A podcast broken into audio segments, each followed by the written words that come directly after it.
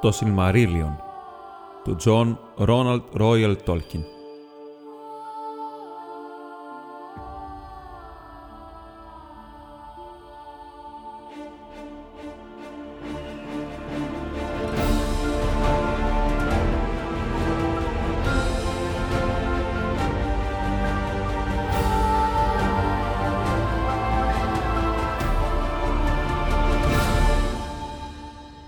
Κεφάλαιο ενδέκατο.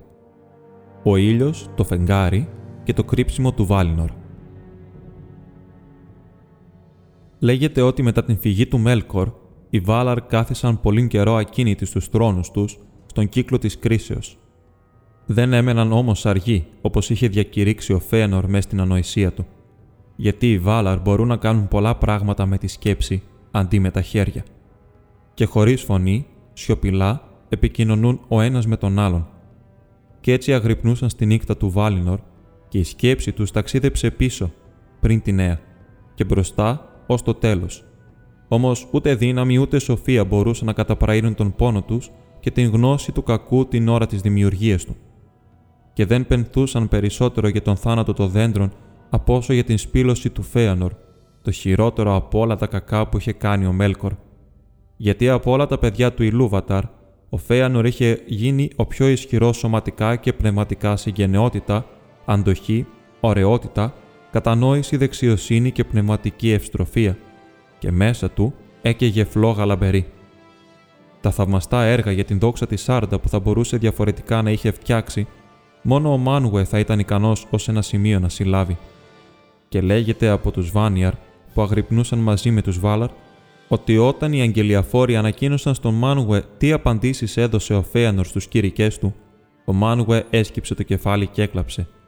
Αλλά σε εκείνα τα τελευταία λόγια του Φέανορ, ότι δηλαδή οι Νόλντορ θα έκαναν κατορθώματα που τουλάχιστον θα ζούσαν για πάντα στα τραγούδια, σήκωσε το κεφάλι του σαν κάποιος που ακούει μια φωνή μακρινή και είπε: Α γίνει έτσι. Ακριβοπληρωμένα θα θεωρηθούν αυτά τα τραγούδια, αλλά θα είναι καλά πληρωμένα γιατί δεν θα μπορούσε να είναι διαφορετική η τιμή τους. Και έτσι όπως μας είπε ο Έρου, θα έρθει στη νέα ομορφιά που δεν είχε προηγουμένως επινοηθεί και το κακό θα βγει σε καλό.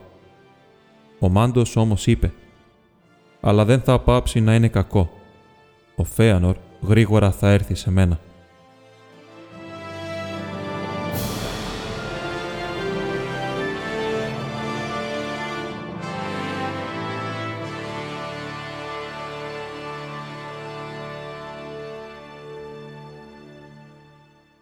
Όταν όμως το τέλος οι Βάλαρ έμαθαν ότι οι Νόλντορ είχαν πραγματικά φύγει από το Άμαν και είχαν γυρίσει στην μέση γη, σηκώθηκαν και άρχισαν να πραγματοποιούν τις αποφάσεις που είχαν πάρει καθώς σκέφτονταν για να επανορθώσουν τα κακά του Μέλκορ.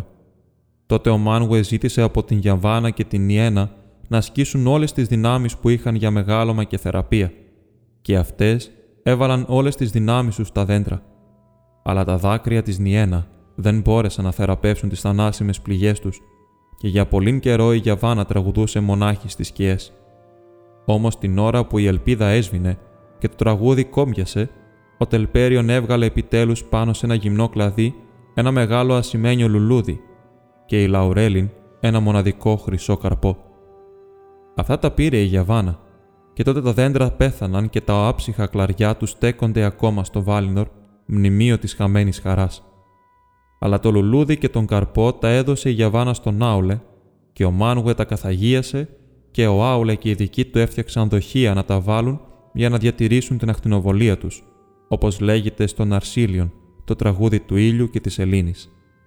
Αυτά τα δοχεία οι Βάλαρ τα έδωσαν στην Βάρτα για να γίνουν λάμπες του ουρανού, πιο λαμπερές από τα αρχαία άστρα, επειδή ήταν πιο κοντά στην Άρτα, και εκείνη τους έδωσε την δύναμη να διασκίζουν τις χαμηλότερες περιοχές του Ήλμεν και τα έβαλε να ταξιδεύουν σε καθορισμένες τροχές πάνω από την ζώνη της γης, από την Δύση στην Ανατολή και να ξαναγυρίζουν.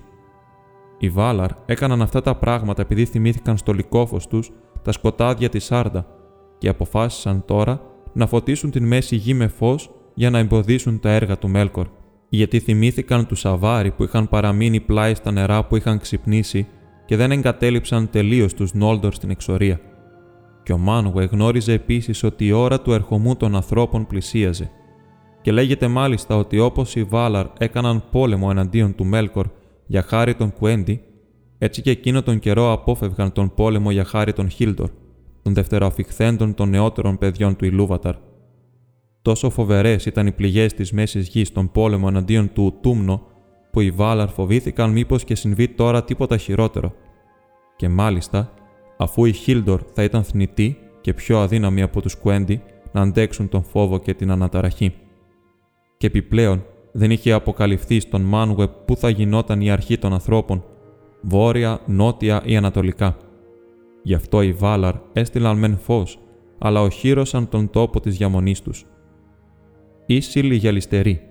Έτσι οι παλιοί Βάνιαρ ονόμασαν την σελήνη το λουλούδι του Τελπέριον στο Βάλινορ. Και Άναρ, η χρυσή φωτιά, ο καρπός της Λαουρέλιν, ονόμασαν τον ήλιο. Αλλά οι Νόλντορ τους ονόμασαν επίσης Ράνα, οι ιδιότροποι, και Βάσα, η καρδιά της φωτιάς, που ξυπνάει και κατατρώει, γιατί ο ήλιος θεωρούνταν σημάδι της αφύπνισης των ανθρώπων και της παρακμής των ξωτικών. Η σελήνη όμως διατηρεί τη μνήμη τους. Η κόρη που οι Βάλαρ διάλεξαν ανάμεσα στους Μάιαρ για να οδηγεί το όχημα του ήλιου λεγόταν Άριεν, και εκείνος που κυβερνούσε το νησί της Σελήνη ήταν ο Τίλιον. Τις μέρες που ζούσαν τα δέντρα, η Άριεν περιποιόταν τα χρυσά λουλούδια στους κήπους της Βάναν και τα πότιζε με τις λαμπερές δροσοσταλίδες της Λαουρέλιν. Αλλά ο Τίλιον ήταν κυνηγός στην συντροφιά του Όρομε και είχε ένα σημαίνιο τόξο. Αγαπούσε το Ασίμι και όταν θέλησε να ξεκουραστεί εγκατέλειψε τα δάση του Όρομε και πηγαίνοντας στο Λόριεν, ξάπλωσε και ονειρευόταν πλάι στις λίμνες της Έστε, στο φως των τρεμουλιαστών ακτίνων του Τελπέριον και παρακάλεσε να του αναθέσουν να περιποιείται για πάντα το τελευταίο ασημένιο λουλούδι. Η Άριεν, η κόρη, ήταν ισχυρότερη από αυτόν και είχε επιλεγεί γιατί δεν φοβόταν τη θερμότητα της Λαουρέλιν, ούτε επηρεαζόταν από αυτήν και αυτό γιατί από την αρχή ήταν πνεύμα φωτιάς, που ο Μέλκορ δεν το είχε εξαπατήσει ούτε είχε καταφέρει να το πάρει στην υπηρεσία του.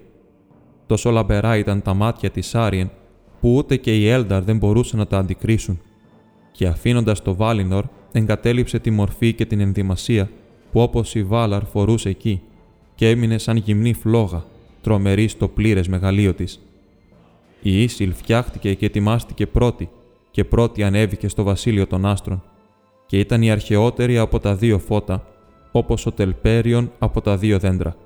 Τότε για λίγο ο κόσμος φωτίστηκε από το σελινόφος και πολλά πράγματα που περίμεναν πολύ στον ύπνο της Γιαβάνα αναδεύτηκαν και ξύπνησαν. Οι υπηρέτες του Μόργοθ καταταράχτηκαν, αλλά τα ξωτικά των εξώτερων περιοχών κοίταζαν ψηλά καταχαρούμενα. Και την ώρα που ανέτειλε το φεγγάρι πάνω από τα σκοτάδια στην δύση, ο Φιγκόλφιν σάλπισε τις ασημένιες τρομπέτες του και άρχισε την πορεία του στην μέση γη. Και οι σκιές της στρατιάς του πήγαιναν μαύρες και μακριές μπροστά τους. Ο Τίλιον είχε διασχίσει τον ουρανό επτά φορές, και έτσι βρισκόταν στην άκρη της Ανατολής όταν το όχημα της Άριεν ετοιμάστηκε. Τότε η Άναρ ανέτειλε με δόξα και η πρώτη ανατολή του ήλιου έμοιαζε με μεγάλη πυρκαγιά στους πύργους των Πελώρη. Τα σύννεφα της μέσης γης πήραν φωτιά και ακούστηκε ο θόρυβος από πολλούς καταράκτε. Τότε πραγματικά ο Μόργοθ καταπτωήθηκε και κατέβηκε στα πιο βαθιά υπόγεια της Άγκμαντ και αποτράβηξε τους υπηρέτες του και με μεγάλες αναθυμιάσεις και μαύρα σύννεφα έκρυψε την χώρα του από το φως του άστρου της ημέρας. Η Βάρντα τώρα σκόπευε τα δύο οχήματα να ταξιδεύουν στο Ήρμελ και να βρίσκονται πάντα ψηλά, όχι όμως μαζί. Το καθένα να περνά από το Βάλινορ στην Ανατολή και να επιστρέφει, το ένα να βγαίνει από τη Δύση την ώρα που το άλλο γύριζε από την Ανατολή. Έτσι οι πρώτες από τις καινούριε μέρες υπολογίζονταν όπως και με τα δέντρα, από τη συνάντηση του φωτός τους όταν οι Άριεν και ο Τίλιον συναντιούνταν κατά την πορεία τους, πάνω από την μέση της γης αλλά ο Τίλιον ήταν ιδιότροπος και η ταχύτητά του ασταθής και δεν τηρούσε την ορισμένη για αυτόν διαδρομή, και γύρευε να πλησιάσει την Άριεν επειδή τον τραβούσε η λαμπρότητά της, μόλο που η φλόγα της Άναρ τον καψάλιζε και μαύριζε το νησί της Ελλήνης. Εξαιτίας λοιπόν της ιδιοτροπίας του Τίλιον και ακόμα περισσότερο των παρακλήσεων του Λόριεν και της Έστε, που έλεγαν ότι ο ύπνος και η ανάπαυση είχαν εξοριστεί από τη γη και τα αστέρια είχαν κρυφτεί, η Βάρντα άλλαξε την απόφασή της και άφησε κάποιο χρονικό διάστημα, ώστε ο κόσμος να έχει σκιά και ημίφος. Η Άναρ λοιπόν αναπαυόταν για λίγο στο Βάλινορ, ξαπλώνοντας την δροσερή αγκαλιά της εξώτερης θάλασσας. Και το βράδυ, την ώρα που κατέβαινε και αναπαυόταν ο ήλιος, το φως και η χαρά ήταν περισσότερα στο άμαν. Γρήγορα όμως οι υπηρέτες του Ούλμο τραβούσαν κάτω τον ήλιο και εκείνος τότε πήγαινε βιαστικά κάτω από την γη και έτσι ξανά φτανε χωρίς να τον βλέπουν στην Ανατολή και ανέβαινε στον ουρανό και πάλι μη τυχόν και παραμικρύνει η νύχτα και το κακό περπατήσει στο φως του φεγγαριού. Αλλά η Άναρ έκανε τα νερά της εξώτερης θάλασσας να ζεματάνε και να φέγγουν με χρωματιστή φωτιά και το Βάλινορ φωτιζόταν για λίγο μετά το πέρασμα της Άριεν. Όμως, καθώς αυτή ταξίδευε κάτω από την γη και πλησίαζε στην Ανατολή, η φεγγοβολιά έσβηνε και το Βάλινορ θάμπονε και τότε οι Βάλαρ πενθούσαν περισσότερο για τον θάνατο της Λαουρέλιν. Την αυγή οι σκιέ των βουνών της άμυνας απλώνονταν βαριές στο ευλογημένο βασίλειο. Η Βάρντα έδωσε εντολή στο φεγγάρι να τα ταξιδεύει με παρόμοιο τρόπο, να περνά κάτω από την γη και να βγαίνει στην Ανατολή, αλλά μόνο μετά την δύση του ήλιου από τον ουρανό. Αλλά ο Τίλιον πηγαίνει με αβέβαιο ρυθμό και συνεχίζει να το κάνει, και εξακολουθεί να τον τραβάει η Άριεν, και πάντα έτσι θα γίνεται.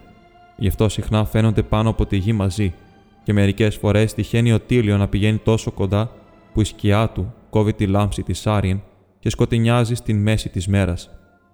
Γι' αυτό από τότε οι Βάλαρ μετρούσαν τις μέρες με τον ερχομό και την αναχώρηση της Άναρ ως την αλλαγή του κόσμου, γιατί ο Τίλιον σπάνια καθυστερούσε στο Βάλινορ. Τις περισσότερες φορές περνούσε γρήγορα πάνω από τις δυτικές περιοχές, πάνω από το Αβάθαρ ή το Άραμαν ή το Βάλινορ και βουτούσε στο χάσμα πέρα από την εξώτερη θάλασσα, ακολουθώντας μόνος του τον δρόμο του ανάμεσα στα κυλώματα και τα σπήλαια στις ρίζες της Άρτα. Εκεί συχνά πλανιόταν πολύ και αργούσε να γυρίσει. Ακόμη λοιπόν μετά την μεγάλη νύχτα το φως του Βάλινορ ήταν περισσότερο και ωραιότερο από ό,τι στην μέση γη, γιατί ο ήλιος αναπαυόταν εκεί και τα φώτα του ουρανού έρχονταν πιο κοντά στη γη σε εκείνη την περιοχή. Αλλά ούτε ο ήλιος ούτε το φεγγάρι μπορούσαν να ξαναφέρουν το φως που υπήρχε παλιά, το οποίο προερχόταν από τα δέντρα πριν τα αγγίξει το δηλητήριο της Ουγκόλιαντ. Αυτό το φως ζει τώρα μόνο μέσα στα Σίλμαριλ. Ο Μόργκοθ όμως μισούσε τα καινούρια φώτα και για λίγο βρέθηκε σε αμηχανία από το απρόσμενο χτύπημα των Βάλαρ. Έπειτα επιτέθηκε κατά του Τίλιον στέλνοντας πνεύματα σκοτεινά εναντίον του και έγιναν συγκρούσεις στο Ήλμεν κάτω από τα μονοπάτια των άστρων. Ο Τίλιον όμως ήταν νικητής, και την Άριεν ο Μόργκοθ την φοβόταν με φόβο μεγάλο, αλλά δεν τολμούσε να την πλησιάσει γιατί στα αλήθεια πια δεν είχε την δύναμη, και αυτό γιατί όσο μεγάλωνε σε κακία και έβγαζε από μέσα του ό,τι κακό επινοούσε σε ψέματα και κακόβουλα πλάσματα, η δύναμή του περνούσε σε αυτά και σκορπιζόταν, και αυτός ο ίδιος δενόταν όλο και περισσότερο με τη γη και ήταν απρόθυμος να βγει από το σκοτεινό οχυρό του. Με ίσκιους έκρυβε τον εαυτό του και τους υπηρέτες του από την Άριεν, που το βλέμμα των ματιών της δεν μπορούσαν ούτε αυτός ούτε εκείνοι να το αντέξουν για πολύ, και οι τόποι γύρω από την κατοικία του ήταν τυλιγμένοι σε καπνούς και μεγάλα σύννεφα.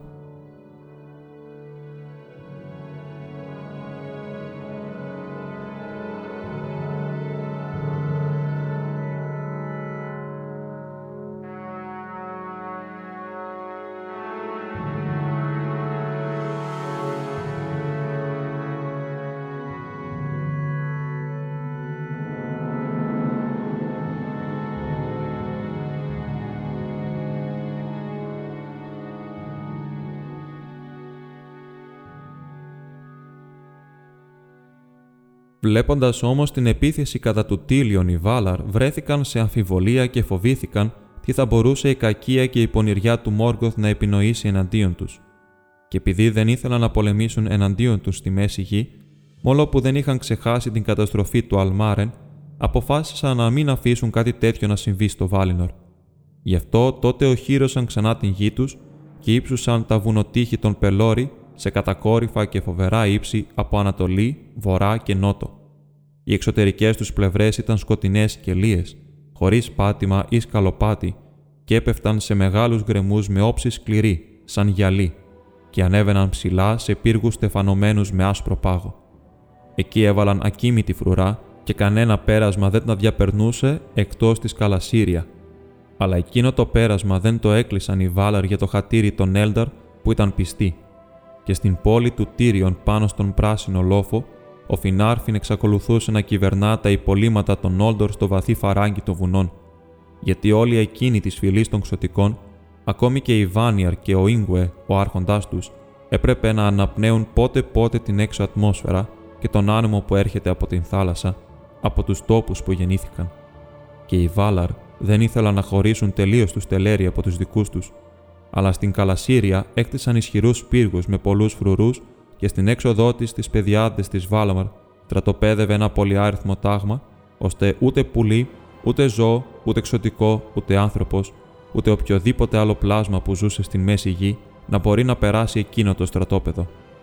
Και εκείνον τον καιρό επίσης που τα τραγούδια τον ονομάζουν Νουρταλέ Βαλινόρεβα, το κρύψιμο του Βάλινορ, στήθηκαν και τα μαγεμένα νησιά, και όλες οι θάλασσες ολόκληρά τους γέμισαν ίσιους και σύγχυση.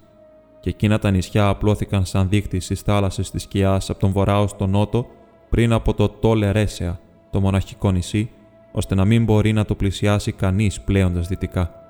Σχεδόν κανένα πλεούμενο δεν μπορεί να περάσει ανάμεσά τους, γιατί στα επικίνδυνα περάσματα τα κύματα βογγούσαν αιώνια πάνω σε σκοτεινούς κοπέλους, τυλιγμένους στην καταχνιά και στο μισοσκόταδο μεγάλη κούραση κυρίευε τους ναυτικούς και μια απέχθεια για την θάλασσα, αλλά όλοι όσοι πάτησαν ποτέ το πόδι τους στα νησιά παγιδεύτηκαν και κοιμούνται ως την αλλαγή του κόσμου. Κι έτσι έγινε όπως τους είχε προφητέψει ο Μάντος το Άραμαν ότι το ευλογημένο βασίλειο ήταν κλειστό για τους Νόλδορ και από τους πολλούς αγγελιαφόρους που στις μετέπειτα μέρες ταξίδεψαν στη Δύση, κανείς ποτέ δεν ήρθε στο Βάλινορ εκτός μόνον από ένα, τον μεγαλύτερο ναυτικό των τραγουδιών.